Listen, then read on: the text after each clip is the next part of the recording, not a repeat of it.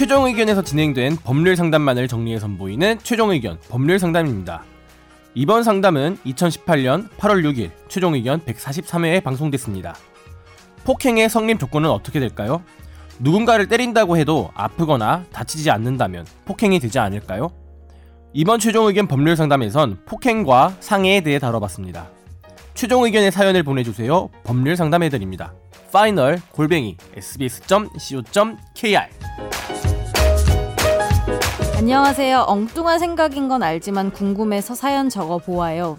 제가 누군가를 때리고 싶을 때 상대방에게 보디 프로텍터 같이 외부에서의 타격, 참격을 완벽하게 방어 가능해서 no damage로 할 수 있는 걸 입혀두고 때리면 이건 폭행 사건일까요? 와 엉뚱하시네요. 어, 총을 쏘지 않는 이상 털끝 하나 다치지 않는 방어구를 입혀두고 제가 빠따니 빠루로 어, 빠루? 원없이 두들긴다면 바로 감아야 되는. 모양새는 완전 흉악범이지만 다친 사람이 없다는 결과가 나오면 이건 폭행인지 아닌지 궁금해요. 어, 빠루 반가웠습니다. 빠루. 빠루 뭔지 실제? 대법 판례 나오잖아요. 이- 이렇게 하고. 빠루라고 하고 노루봇 노루, 노루발 못뽑이라 어, 합니다. 맞아요. 예. 노루, 노루발 노루발 못뽑이라고 하는데 어, 뭐 이거는 어 폭행하고 상해를 구별해야 됩니다. 사람이 다쳐서 기능이 훼손되면 상해고요. 전혀 털끝 하나 다치지 않아도 그 사람의 신체의 자유를 좀 억압하는 그 물리력을 하는 것들이 다 폭행이 될 수 있어서요.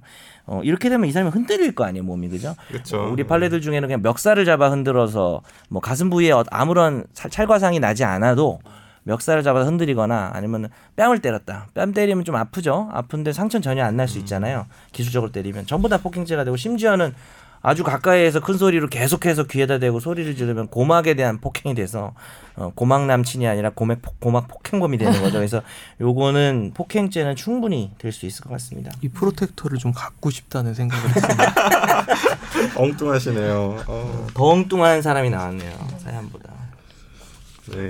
근데 뭐지? 침뱉어도 막 폭행이고 그러잖아요. 그죠? 그쵸. 신체에 대한 침- 유형력의 행사를 침 피해도 하니까. 폭행이 될 수 있습니다. 근처로 난 아 물건을 막 던져 가지고 그 사람 주변에 슉슉슉슉 지나가게만 해도 폭행이 다 됩니다. 그러니까 영화 보면 다 폭행이에요. 되게 되게 넓- 넓어요. 아직까지 판례는 없지만은 고약한 냄새를 나게 한다든지 시끄러운 소리, 그러니까 모든 감각을 자극하는 것들이 다 폭행이 될 수 있는 어. 그런 판시들이 있습니다. 판, 판결문들이. 네. 음. 네, 폭행이랍니다. 어, 정리가 이러시면 안 깔끔한데요. 돼요. 근데 너무 엉뚱하신 것 같아요. 하시면 안 돼요. 어, 아, 재밌네요. 이분 지금 누군가한테 그렇게 하고 싶은 건 아니겠죠? 네. 뭐 화자의 판결.